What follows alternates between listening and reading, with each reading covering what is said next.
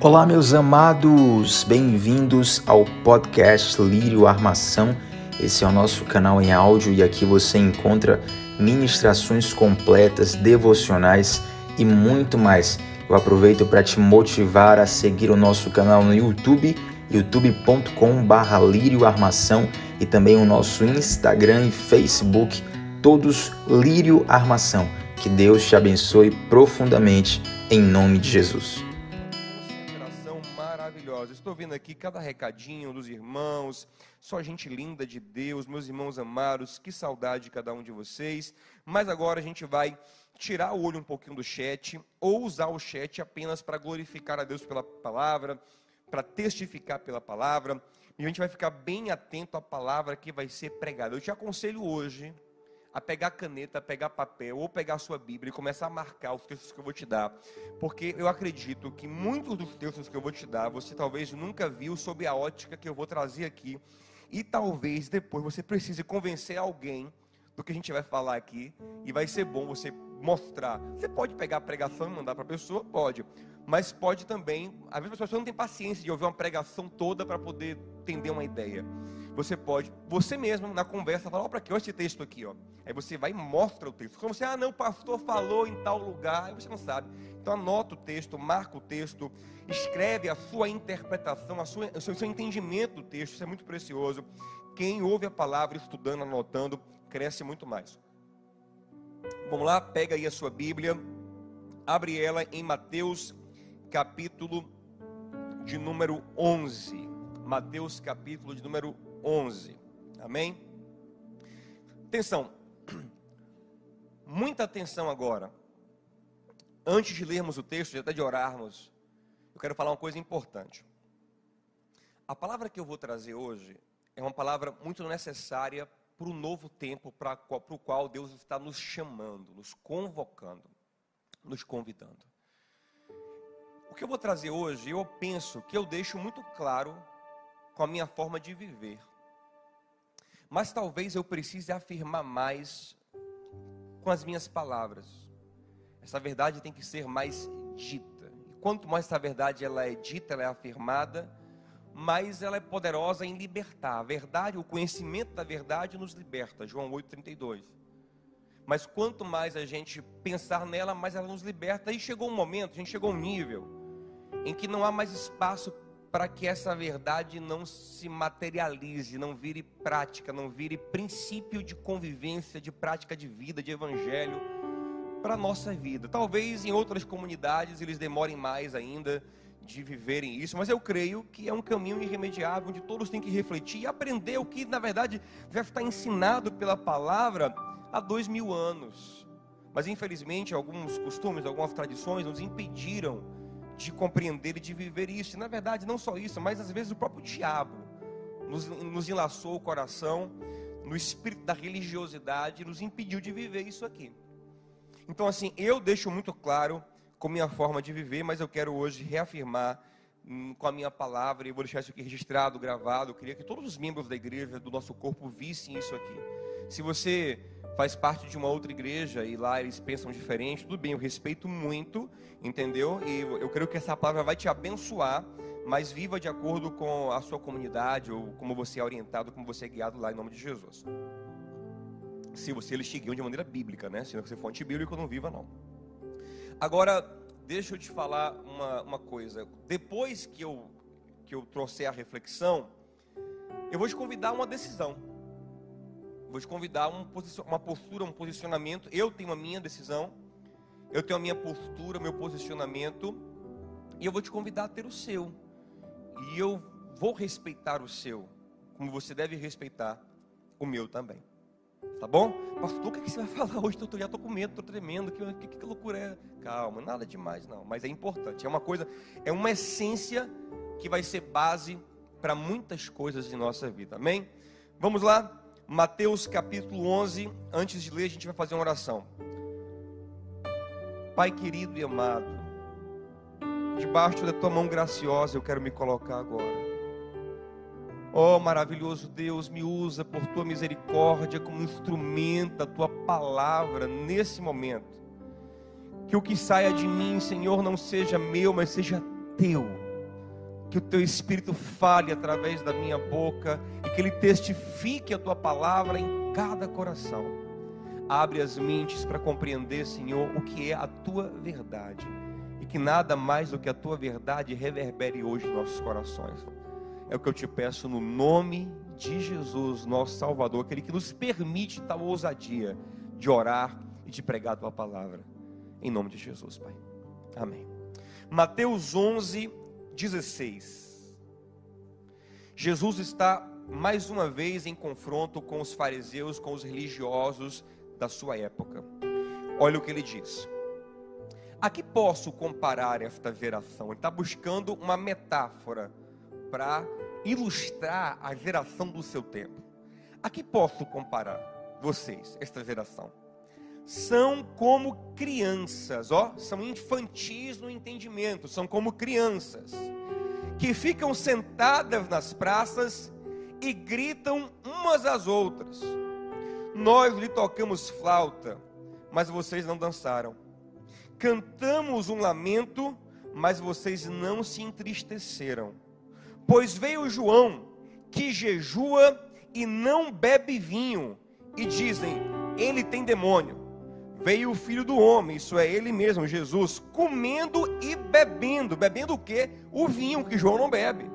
E dizem: aí está um cumilão e beberrão, amigo de publicanos e pecadores.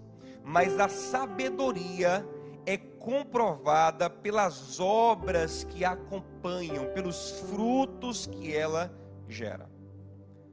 Gente, aqui Jesus está claramente dizendo que ele e João tinham estilos de vida e de ministério distintos. Ele compara João Batista a um estilo de vida que era santo, que era uma bênção, que era veio de Deus, mas parece um lamento. João é a canção de lamento que cantada por Deus não foi lamentada pelos fariseus. Os fariseus não foram não, não abraçaram o ministério de lamento, de protesto de João Batista. João Batista, ele era austero na sua forma de viver, ascético, separado do mundo. Em Mateus 3,4 fala que ele usava roupas com pelos de camelo. Esse é um tipo de roupa usado pelas carpideiras, é roupa de luto, é roupa de lamento e se alimentava de gafanhotos e mel silvestre, uma comida simples e selvagem, e vivia afastado do mundo, totalmente longe dos prazeres naturais. Esse é João Batista, a canção de lamento que Deus tocou naquele tempo, que os fariseus não choraram junto, não lamentaram junto. Mas Jesus ilustra a sua própria vida e ministério de uma outra forma.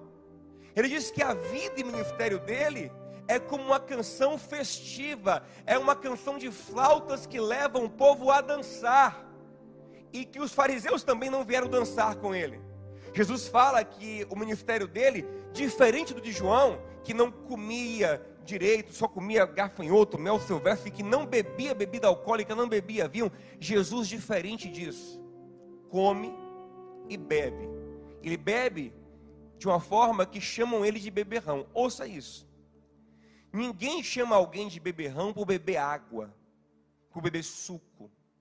Só se chama de beberrão quem bebe bebida alcoólica. Aqui é claro, João Batista se privou do álcool.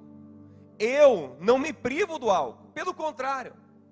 O ministério de Jesus é tão marcado pelo caráter festivo que começa numa festa de casamento. O ministério dele começa salvando uma festa de casamento, justamente onde? No pãozinho que faltou? No bolo que faltou? No, no brigadeiro que faltou? Não, no vinho que faltou. Ele começa o ministério dele fabricando vinho para manter a festa alegre, animada, viva. Esse é o Senhor Jesus da gente. Agora, naquela festa de casamento, gente, só tinha música religiosa? Claro que não. Naquela festa de casamento tinha música dançante. Como o ministério de Jesus é um ministério dançante. Naquela festa de casamento tinha músicas alegres, músicas românticas, e ali estava Jesus fomentando a festa. Ali estava Jesus não permitindo que a festa com músicas dançantes, com músicas românticas acabassem. Ele não estava ali, não, vou aproveitar que acabou o vinho para acabar com essa festa é, profana aqui, com essas músicas românticas. Não, querida. aquele casamento, aquela celebração do amor, cheio de músicas românticas, era também, naquele contexto, uma bênção. Era também, aos olhos de Jesus, algo bom. Aquela celebração musical do amor, aquela alegria em torno do amor, era também para a glória de Deus. Ele vai muito além. Se você já está escandalizado, vai ficar mais agora. Porque ele vai muito além. Sabe o que ele faz? Naquele tempo e até os dias de hoje, o judeu ortodoxo, ele tem uma presepada de não encostar em mulher, de não tocar em mulher. Até na mulher dele, ele não toca em público. Se você andar num bairro judaico ortodoxo em Jerusalém, você vai ver que anda marido de um lado, mulher de outro, sem se tocar, um negócio esquisito. Naquele tempo ainda mais, mas Jesus, meu irmão, era as mulheres tudo tocando nele. Jesus está em, em Lucas capítulo 7, na casa de um fariseu chamado Simão, e de repente entra uma mulher pecadora na casa. E ali, mulher pecadora quer dizer mulher com pecado sexual, provavelmente. Uma mulher de pecados sexuais, sabe o que ela faz? Ela cai, cai nos pés dele, passando perfume, derramando lágrimas e beijando os pés dele. Simão fica escandalizado. Meu amigo, que negócio é esse, pai? A piriguete está no pé dele, velho. Beijando o pé dele, velho. Rapaz, que negócio é esse, velho? A piriguete no pé dele, velho, meu Deus. E ele estava ali, santificando a piriguete. Em João capítulo 4, ele vai para a cidade, ou ele vai para a cidade dos impuros, os samaritanos. Já era ruim para um judeu estar tá ali, mas pior, na cidade dos impuros, ele senta com a mais impura de todas, uma mulher má falada, uma mulher que era tão impura que até os impuros se afastavam dela. Teve cinco maridos e está num rolo agora com um homem que não é marido dela, provavelmente um caso de adultério. Lá vai Jesus e senta sozinho com a mulher no poço de Jacó.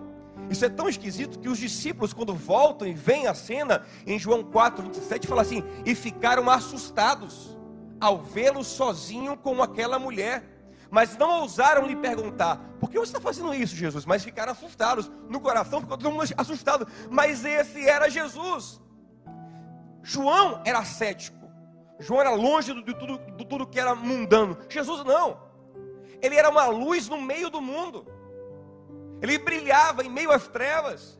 Ele tinha arte de estar no meio do mundo sem se contaminar, mas pelo contrário, santificando o mundo. O caráter festivo do ministério de Jesus fica muito claro nesse texto. Note aí, Marcos capítulo 2. Olha que texto forte. Versículo 18 fala assim: Os discípulos de João e os fariseus estavam jejuando. Observem, aqui há uma similaridade entre os discípulos de João e os fariseus. Observe uma coisa: o estilo de vida de João Batista é muitas vezes parecido com o estilo de vida dos fariseus, com uma grande diferença que em João Batista há ascetismo, há separação do mundo, há uma vida no estilo monástico, austera, mas com sinceridade de coração. Fariseu não. É aparentemente austero, aparentemente ascético, mas é só capa. Mas observe que eles têm, a princípio, uma semelhança. Os discípulos de João e os fariseus estavam jejuando. Então algumas pessoas vieram a Jesus e lhe perguntaram por que os discípulos de João e dos fariseus jejuam, mas os teus não. Ó, na igreja do pastor João, galera jejuando, rapaz. Na igreja do pastor é, fariseu, o povo jejuando, Jesus. Porque na tua igreja o povo não está jejuando, Jesus. Olha a resposta dele, Marcos 2,19. Respondeu Jesus: como podem os convidados do noivo jejuar enquanto este está com eles? Não podem enquanto tem consigo, ou seja, enquanto eu estiver aqui é festa. Enquanto eu estiver aqui, o meu ministério é como uma grande festa, eu sou o noivo, não quero ninguém triste aqui, quero curtindo a minha presença. Vai chegar um tempo, ele vai dizer, vai chegar um tempo em que o noivo será tirado, e aí sim eles jejuarão. E atenção, irmão, o tempo já chegou, viu? Nós já podemos sim jejuar, aguardando o nosso noivo voltar. Mas está marcado, João jejua, a igreja de João jejua. A de Jesus naquele momento não jejuava porque ele, ele tinha um outro estilo de vida e de ministério. Agora fica a pergunta: qual é o melhor estilo de vida? O ascético, o afastado do mundo, o austero, ou esse de Jesus, sociável, festivo, que entra na casa de Zaqueu sob protesto? Imagina, gente, lá em, em, em Lucas 19, tinha tantas casas para ele se hospedar. Ele escolhe a casa do cara mais corrupto da cidade. Tanto é que o versículo 7 fala que toda Jericó falava mal. Como é que ele pode ir para a casa de Zaqueu? Ele não está nem aí, meu amigo, porque esse é o propósito dele, essa é a missão dele: é salvar o perdido, é ser luz em meio às trevas. Mas qual é o melhor estilo de vida, pastor, para os nossos dias? O de João Batista, austero, que não, não, não, não lida com a cultura, não querem saber de música que não é cristã, não querem triscar em álcool, quer distância de incrédulo, monástico, afastado, ou de Jesus que se relaciona com a cultura, com os pecadores, está no meio deles, depende.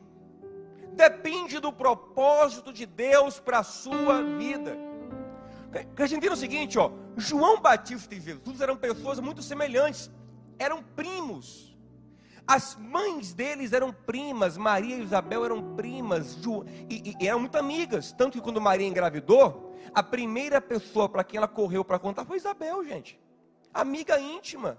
Os meninos cresceram juntos, não tenha dúvida disso. Cresceram ali convivendo. Mas chegou um momento em que o propósito de Deus para João Batista o levou para um outro caminho. E sabe por que aconteceu isso? Olha que coisa poderosa. Olha em Lucas capítulo 1, versículo 5. Lá fala o seguinte: que Zacarias, o pai de João Batista, era sacerdote, e Isabel era descendente do sumo sacerdote Arão.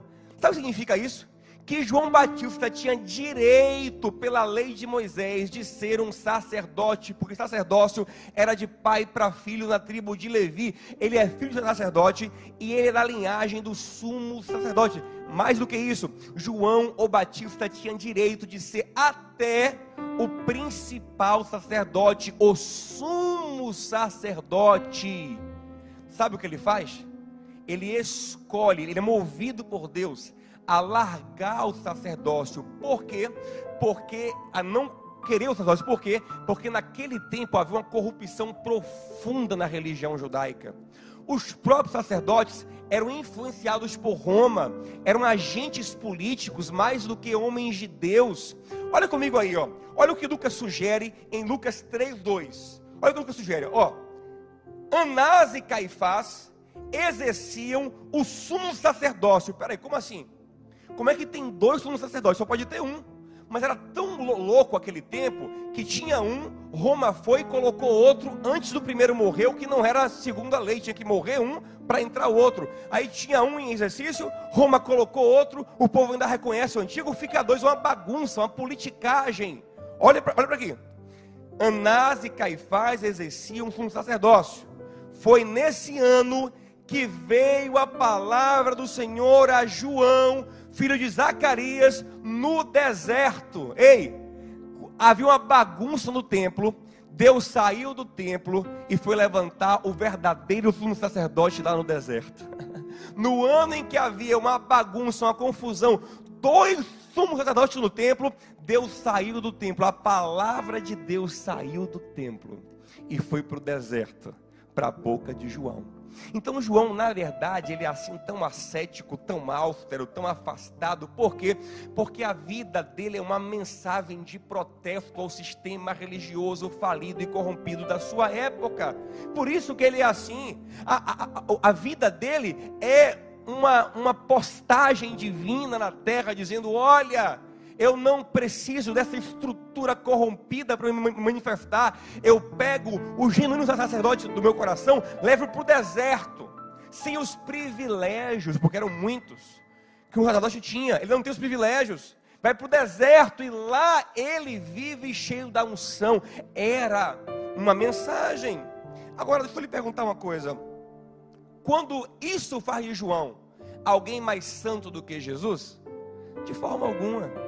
Se você ler lá em, em Mateus capítulo 3, do versículo 7 em diante, fala que fariseus também desciam para João Batista. E ele dizia para os fariseus: se arrependam, raça de víboras. Quem vos ensinou a fugir da ira que está vindo? Ei, o machado está posto na raiz, viu? Quem não produzir fruto de arrependimento vai ser cortado. Não pensem que por ser judeus, filhos de Abraão, vão escapar, não. Se arrependam, raça de víboras. Mas no versículo 13 fala assim: Então Jesus desceu da Galileia e foi ao Jordão para ser batizado por João Batista. E João tentava impedi-lo, imagina aí. Não, não, impedi-lo, não, não. Dizendo assim: não, não, sou eu quem tenho que ser batizado por você. Você come e bebe e é mais santo do que eu. Sou eu quem tenho que ser lavado por você. O meu ascetismo não me faz mais santo do que você. São só propósitos diferentes. Eu não quero dizer que quem tem esse propósito mais sociável, mais festivo, também é mais santo quem é mais ascético. Não, por exemplo, João Batista era mais santo que os discípulos de Jesus que eram festivos como ele. Porque o coração de João era mais santo, era mais convertido a Deus do que os discípulos eram até então. Então, meu irmão, ouça, não tem um estilo de santidade melhor, tem propósito. Agora, o que tem que ficar muito claro é o seguinte: se Deus te dá esse propósito de vida, de ser ascético, ó, não quero saber de música secular, de álcool, de nada, eu quero, eu quero me vestir assim, pelo de camelo. Meu estilo de, de vestir assim, beleza. Agora você tem direito de cobrar dos outros que vivam assim também? Vamos ver isso juntos aqui? Olha aí, por favor, Lucas capítulo 3 as multidões desciam para João Batista. É, é, aqui é uma grande diferença entre o ministério de João e de Jesus. O de João, as pessoas desciam para ele. O de Jesus, ele muitas vezes ia aos pecadores. Isso é um ministério diferente. Tem gente que se afasta e o pecador vem para a igreja. Acontece muito isso. Mas tem gente que é a igreja atuante penetrando, invadindo as fortalezas das trevas e as portas do inferno não prevalecerão contra a gente. A gente vai invadir, aleluia, e vai pregar lá dentro em nome de Jesus. Era Jesus. João não, afastado e desciam para ele os pecadores. Mas perguntavam a ele, olha aí, ó, versículo 10, Lucas 3, 10. E as multidões perguntavam a ele: João, o que devemos fazer então? João respondia para todos: Quem tem duas túnicas, dê uma para quem não tem. Quem tem comida, reparta também. Os publicanos perguntavam: João, e nós o que faremos, mestre? E ele disse: Vocês, publicanos, não cobrem mais do que é devido, cobre só o que é justo. Continuem sendo auditores fiscais, mas façam o que é justo. Os soldados perguntavam: João, e a gente, soldados, o que fazemos? A polícia, o que faz, João? Larga a polícia e vem viver como, como você. Não, não, não, continue sendo policiais, mas não pratiquem extorsão. Não acusem ninguém falsamente. Contentem-se com o seu salário. Ei, João não pede ninguém para vir viver com ele no deserto. João não pede ninguém para usar as roupas que ele usa. João não pede ninguém para comer gafanhoto e mel silvestre. João manda todo mundo continuar as suas vidas sendo amoroso sendo santo no coração. João não manda ninguém, ei, vocês, vistam a roupa que eu visto, a roupa da santidade. Comam o que eu como, a comida. Não! Vivam a, a vida de vocês, mas com amor no coração. Sem fazer mal a ninguém, sem prejudicar ninguém, sem tomar o que é dos outros. Vá, publicano, seja um publicano santo. Policial, seja um policial santo, médico, médico santo, cantor, um cantor santo, dono de restaurante, um dono de restaurante que glorifica a Deus. Viva a sua vida. Você não tem que viver como eu. João nunca pediu, até porque a lei nunca pediu isso. Então, meu irmão, se Deus tem para você um propósito de ser assim, não, pastor, Deus colocou no meu coração. Eu quero ser uma pessoa cética, eu quero ser uma pessoa que, que, que não toca em nada. Eu quero ser uma pessoa, pastor, que, que sabe que vive longe de tudo que é do mundo. Beleza, meu irmão, glória a Deus, viva assim, se é seu propósito, viva, mas não cobre dos outros isso, isso é seu. João nunca cobrou isso de ninguém e Jesus não cobrou isso de ninguém. A oração de Jesus é muito clara. Em João 17,15, ele ora ao Pai e fala assim: Pai, eu não oro para que o Senhor os tire do mundo, não. Eles vão ter que ficar no meio do mundo, mas eu oro para que o Senhor os livre do mal. Deus não quer nos tirar do mundo, a princípio não, a não ser que Ele tenha para você um propósito especial, monástico, ascético, pode ter que tenha, como tem para João, mas a princípio não. A oração é: Pai, não os tire do mundo, Pai, que eles fiquem no meio do mundo, mas livra eles do mal, que no mundo eles sejam luz para o mundo, sal para a terra, conservar esse mundo, iluminar esse mundo. É o que a palavra diz. Meu irmão, agora deixa eu lhe falar uma coisa. Quando alguém ouve você mas pastor, não é melhor prevenir do que remediar? Não é melhor a gente é, é, é tolher um pouco essa liberdade toda em, em Jesus para a pessoa não pecar, não se desviar, não se acabar toda? Só lhe falar uma coisa. Esse é um tema que está na Bíblia também. Os apóstolos se preocuparam com isso também. Tanto Pedro quanto Paulo escreveram sobre isso. Olha o que Paulo fala em Gálatas 5,13. Ele fala assim: ó, Irmãos, vocês foram chamados para a liberdade, mas não usem a liberdade para dar ocasião à vontade da carne. Pelo contrário, sirvam uns aos outros mediante o amor. Toda lei se resume num só mandamento: ame o seu próximo como a si mesmo. Observe, Paulo falando assim, irmãos, vocês vão continuar vivendo em liberdade. Eu não vou tolher a liberdade de vocês, mas não usem a vossa liberdade para dar ocasião à carne. Gente, o, o, a solução contra o pecado não é colocar lei sobre o povo que não existe. Não é dizer que bebida é pecado porque não é pecado na Bíblia. Não é dizer que ouvir música secular é pecado porque não é pecado. Não é dizer que tatuagem é pecado porque não é pecado. Não é dizer que ter um cabelo black rasta é pecado porque não é pecado. Não é dizer que usar uma roupa porque isso não existe. Não é criar leis que não existem na Bíblia. Essa não, a, a maneira de santificar o homem não é criar no coração dele leis humanas, pelo contrário, Paulo diz em Colossenses 2, a partir do versículo, deixa eu ver se eu acho esse texto aqui que é muito poderoso também, para você guardar no seu coração aí. Colossenses 2, se eu não me engano, a partir do versículo 6, confiram comigo em casa depois. No Colossenses 2, a partir do versículo 20, ele fala assim, ó, o versículo 20 ele fala assim, ó, vocês que estão em Cristo, não precisam de regras como não manuseie, não prove, não toque, são regras humanas que têm a aparência de sabedoria, de religiosidade, de falsa humildade, de severidade com o corpo, mas não tem valor algum para refrear os impulsos da carne. Ninguém fica mais santo porque cortou o cabelo bonitinho do jeito de crente. Ninguém fica mais santo porque botou uma saia no pé. Não adianta, se o coração não for limpo, isso não santifica, meu amigo. É a santificação interior que vai reverberar no exterior. Eu não estou dizendo que alguém não tem que cuidar das suas vestes. Sim, o crente não pode ser indecente na forma de vestir, não pode ser sensual na forma de vestir, mas isso parte de um desejo do coração. Não adianta estar tá com a saia no pé hum. e lá dentro do coração a imoralidade, a sensualidade, já vi muita gente de saião sendo sensual de uma maneira que inacreditável, em ambiente de culto.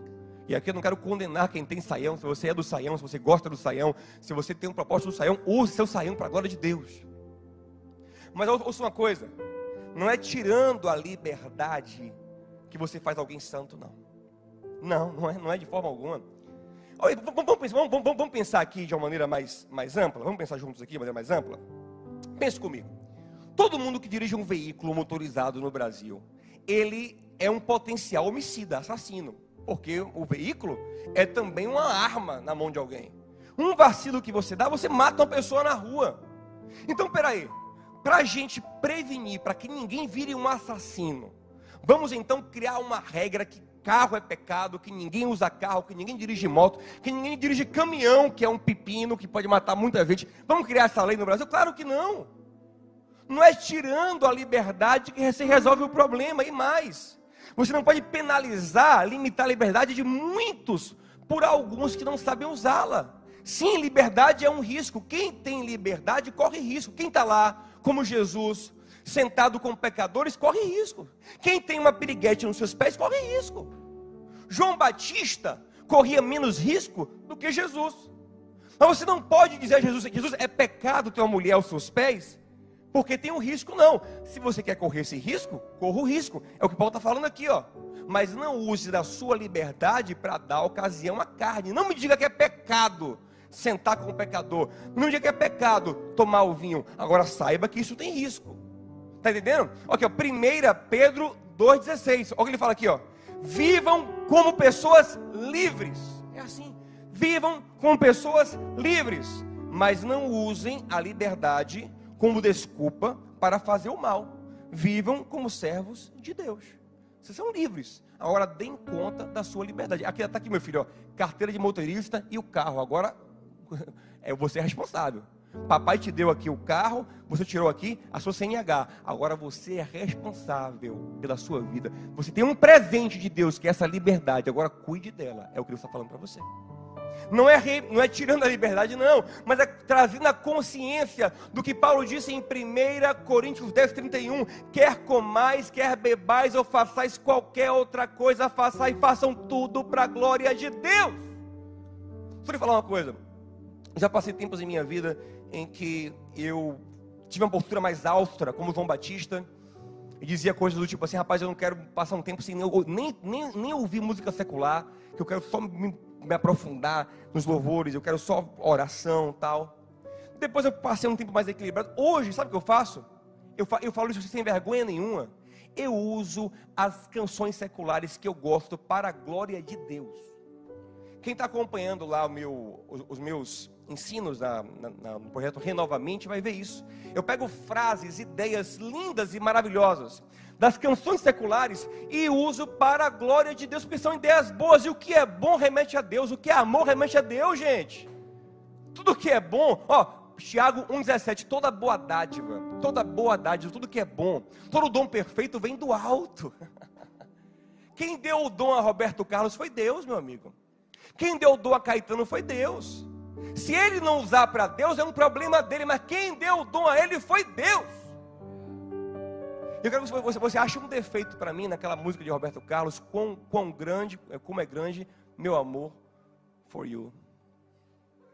Acha um defeito. Acha um defeito, crente. Ah, não. Às vezes os crentes são tão malucos. Ah, não, mas eu botei ao contrário. E saiu a voz do diabo. Gente, ó, gente, deixa eu falar uma coisa. Nesse novo tempo, crente maluco não cabe mais. Acabou. Crente maluco não cabe mais. Minha irmã é psiquiatra. E ela falou o seguinte: Diogo, eu fico assustado. 60% de quem se enterra lá no, lá no Juliano Moreira é evangélico. O que mais tem é crente maluco. Gente, crente maluco acabou. Ei, você agora, ficção em nome de Jesus. Acabou esse tempo de crente maluco. Qual é o defeito daquela canção? Qual é o problema daquela canção? Onde está a brecha daquela canção? Ah, pastor, mas é melhor vigiar, porque senão eu, eu, eu vou pecar, meu irmão. Aí é, é, a liberdade da pessoa. Sim, ouvindo como é grande meu amor por você, ela pode cair em outra música que vai mexer com o seu coração de, de forma errada, é, mas é problema dela. Se ela quiser ser austera como João Batista, ela vai ser. Mas se ela quiser curtir a sua liberdade com responsabilidade, deixe ela viver, porque Jesus, o Senhor dela, vivia. E quem é você para condenar? Para limitar? Para botar um cabresto? Eita, pastor, você está pegando pesado hoje. Mas isso aqui é bom, isso aqui é a verdade, nos liberta, meu irmão. Meu irmão, sabe o que é que não pode de jeito nenhum? E aqui eu vou encerrar a mensagem. Sabe o que não pode de jeito nenhum? Se você quiser ser como João Batista, seja, mas não imponha ninguém. Se quiser ser como Jesus, santidade festiva, relacional, seja, mas com responsabilidade. Mas o que não pode de jeito nenhum é ser como os fariseus. Lá estava Jesus dizendo: João Batista era uma canção de lamento, e vocês não quiseram. Eu sou uma canção de festa, e vocês não querem.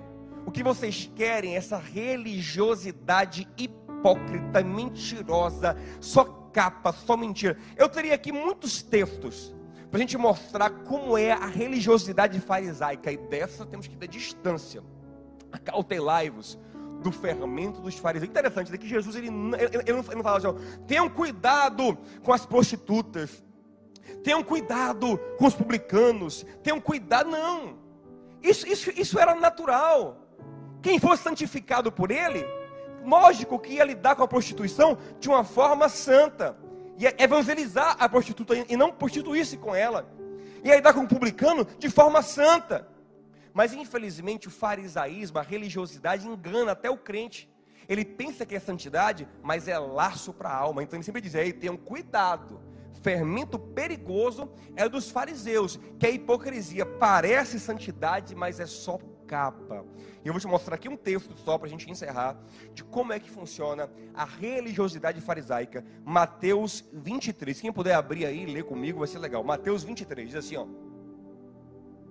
Então Jesus disse à multidão e aos seus discípulos: Os mestres da lei e os fariseus se assentam na cadeira de Moisés, Moisés. Obedeçam-lhes e façam tudo o que eles dizem. Ou seja, você pode, pode até ouvir o que eles falam, mas não façam o que eles fazem, pois não praticam o que pregam. A primeira coisa começa por aí. O cara coloca um jugo tão pesado que nem ele carrega. Versículo 4 aí, ó. Atam fardos pesados e colocam sobre os ombros dos outros, mas eles mesmos não estão dispostos a levantar um só dedo para movê-los. Como eu vi outro dia desse, tem um movimento aí super né, rígido, que os pregadores pregam e batem contra álcool, batem ah, do diabo, aquela coisa toda. Aí o presidente desse movimento foi flagrado tomando uma cerveja. Um amigo dele lá fez um stories, postou no Instagram e rodou. O que adianta isso? Colocar sobre os outros um jugo que nem ele carrega, porque ele sabe que não precisa viver assim. Mas para parecer santo, para parecer homem de Deus, para parecer uma bênção, para parecer diferenciado pelo seu orgulho. Isso é orgulho espiritual. Você cria uma lei, cria uma norma, cria um jeito para parecer mais santo, mas o coração não é santo. Nem ele faz, nem ele carrega. Versículo 5, ó. Tudo que fazem é para serem vistos pelos homens. Eles fazem seus filactérios bem largos e as franjas de suas vestes bem longas, ó, a longas vestes, ó, vestes longas para parecer santa, mas é só para enganar os homens. Gostam do lugar de honra nos banquetes de assentos importantes nas sinagogas, de serem saudados nas praças e chamados de rabis, de pastor, de homem de Deus. Eles gostam, eles têm prazer nisso, chamado de homem de Deus, mas não querem ser homem de Deus de verdade. Eles gostam só da aparência, do marketing, do status. Gostam de parecer pastor, mas não pastoreiam ninguém, pelo contrário, olha o que eles fazem, versículo 14, olha o que eles fazem aí, ó. Ai de vocês, mestres da lei, fariseus hipócritas, devoram a casa das viúvas e, para disfarçar, fazem longas orações. Por isso, serão severamente castigados. Na verdade, o pastoreio deles é para consumir a ovelha. Fingem que vão orar, que vão abençoar, para tomar o que é deles, mas aparentemente, ó, santos. Ei, naquele tempo, esse povo aqui, terrível, tinha um status altíssimo. Tanto que Paulo fala em Filipenses 2: Eu tinha orgulho de ser fariseu, porque era a, a, a, a seita mais rígida do judaísmo. Eu tinha orgulho de ser um fariseu, porque era, era status. E aí, gente, o que é que hoje tem status, aparência de santidade, mas não é santidade? Por dentro é flor de lis. Vai lá ver o tamanho da saia da mulher cabelão intocável, porque cabelo de mulher santa é, é, é batendo nas nádegas. Vai lá ver o jeito santo de falar. Não tem brincadeira aqui não. Quer poder?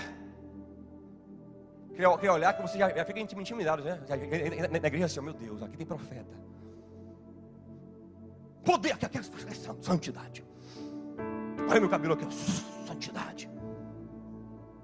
Quer poder? Dia, ele pego. Farisaísmo. O que, é que, ela, faz? o que, é que ela faz? O que, é que ela faz? Não posso divorciar. para não escandalizar. Olha como é a mente farisaica. Olha que mente adoecida. Eu não posso divorciar, não. Divorciar é bomba atômica. Divorciar nem a pau. Divorciar não. Mas matar pode. Assassinar pode. E ouça, isso não me surpreende. Quando esse caso saiu, eu, eu, fui, eu tenho um grupo de amigos de teologia, eu falei, ó, foi ela. Não quero julgar, mas eu tenho quase certeza que foi ela. Sabe por quê? Porque eu conheço esse tipo de mente aos montes. Quantas vezes? Já aconselhei irmãs que estavam nesse caminho. Pastor, eu estou com problema com meu marido. Aí eu fui orar num lugar lá que tem umas irmãs de oração, de mulher de Deus. Quando chegou lá, pastor, elas pegaram a foto do meu marido e começaram a fazer assim, ó. Senhor, abre a terra. Senhor, não dou sete dias para esse morrer. Ela disse, não, meu irmão, eu quero que mais meu marido não, eu quero que converta. um lugar, um, um antro de maldade, com, com aparência de espiritualidade, orando para matar os maridos. Quantas mulheres dessas, aparentemente santas, fazem macumba gospel? Ah, vou lhe colocar no joelho, mas não é para te abençoar, não é para lhe matar. Coração podre, não entendem que o cumprimento da vontade de Deus é o amor e nada mais que o amor. E não essas regras tolas que não santificam a alma nem o coração de ninguém, meu irmão. Coração sujo, coração impuro. Ei, ei, deixa eu lhe falar uma coisa. Esse aí, de jeito nenhum. Mas segura um pouquinho, meninas. Fiquem quietinho um pouquinho para poder concentrar aqui. O pior de tudo, ei. O pior de tudo. Mateus 23, 14. O pior de tudo, ó. Isso é o pior de tudo. Ai de vocês. Não, é, é, o pior de tudo é o. Não é nem o 14. Deixa eu achar aqui direitinho. É o 13. Ai de vocês, mestres da lei e fariseus, hipócritas. Vocês fecham o reino dos céus diante dos homens. Vocês mesmos não entram, nem deixam entrar aqueles que gostariam de fazê-lo. Vocês nem entram no reino de Deus, nem deixa quem quer entrar entrar. Esse é, essa é a maior maldição desse tipo de vida religiosa. Eu quero repetir. Se você quer ser como João Batista, ascético, separado, com sinceridade, amém, Deus te abençoe. Mas não seja um fariseuzão, não. Um religiosão hipócrita. Que exige dos outros o que nem você faz, que não entra no reino, ainda fecha a porta para outros entrarem. E esses dias eu, eu, vi isso de perto. Eu vi muito, mas de novo. Eu fui fazer a, a, dar uma parada aqui na minha juba na quinta-feira, numa barbearia, e hoje as barbearias são barbearias e bar ao mesmo tempo. E eu estou gostando de lá, confesso a você, estou gostando de lá.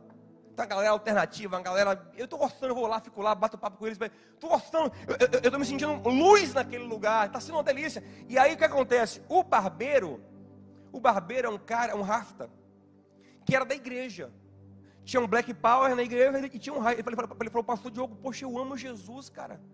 Você estava lá na igreja e os irmãos começaram: Ô varão, cortar o cabelo, hein, varão?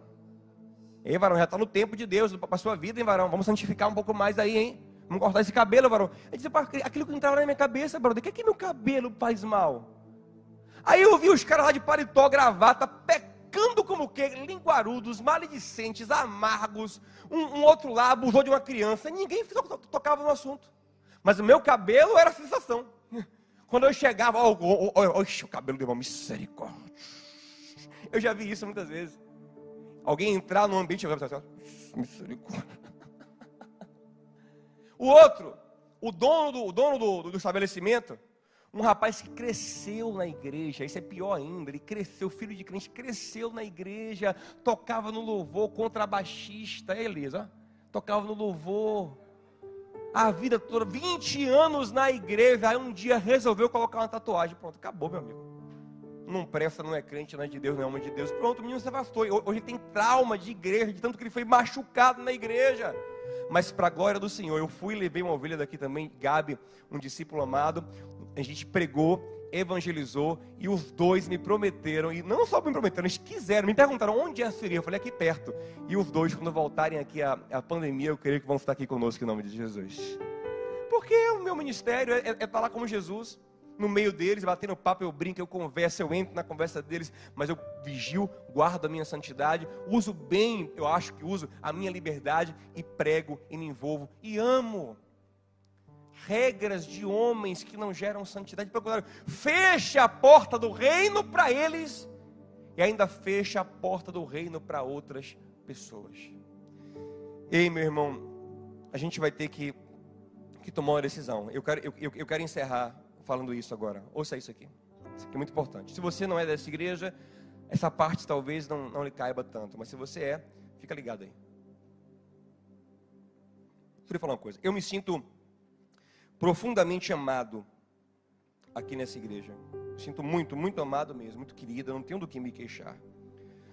Mas chegou um ponto que eu tenho que ser muito sincero com vocês, muito honesto com vocês, porque senão eu vou acabar virando um fariseu.